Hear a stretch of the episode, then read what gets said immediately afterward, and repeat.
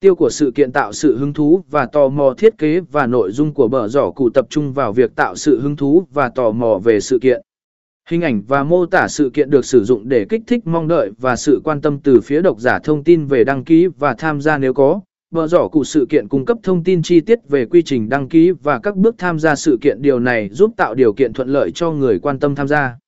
B bao gồm thông tin chi tiết về chương trình và lịch trình chương trình sự kiện bờ giỏ cụ chứa thông tin về chương trình sự kiện, bao gồm các buổi diễn thuyết, hội thảo và các hoạt động.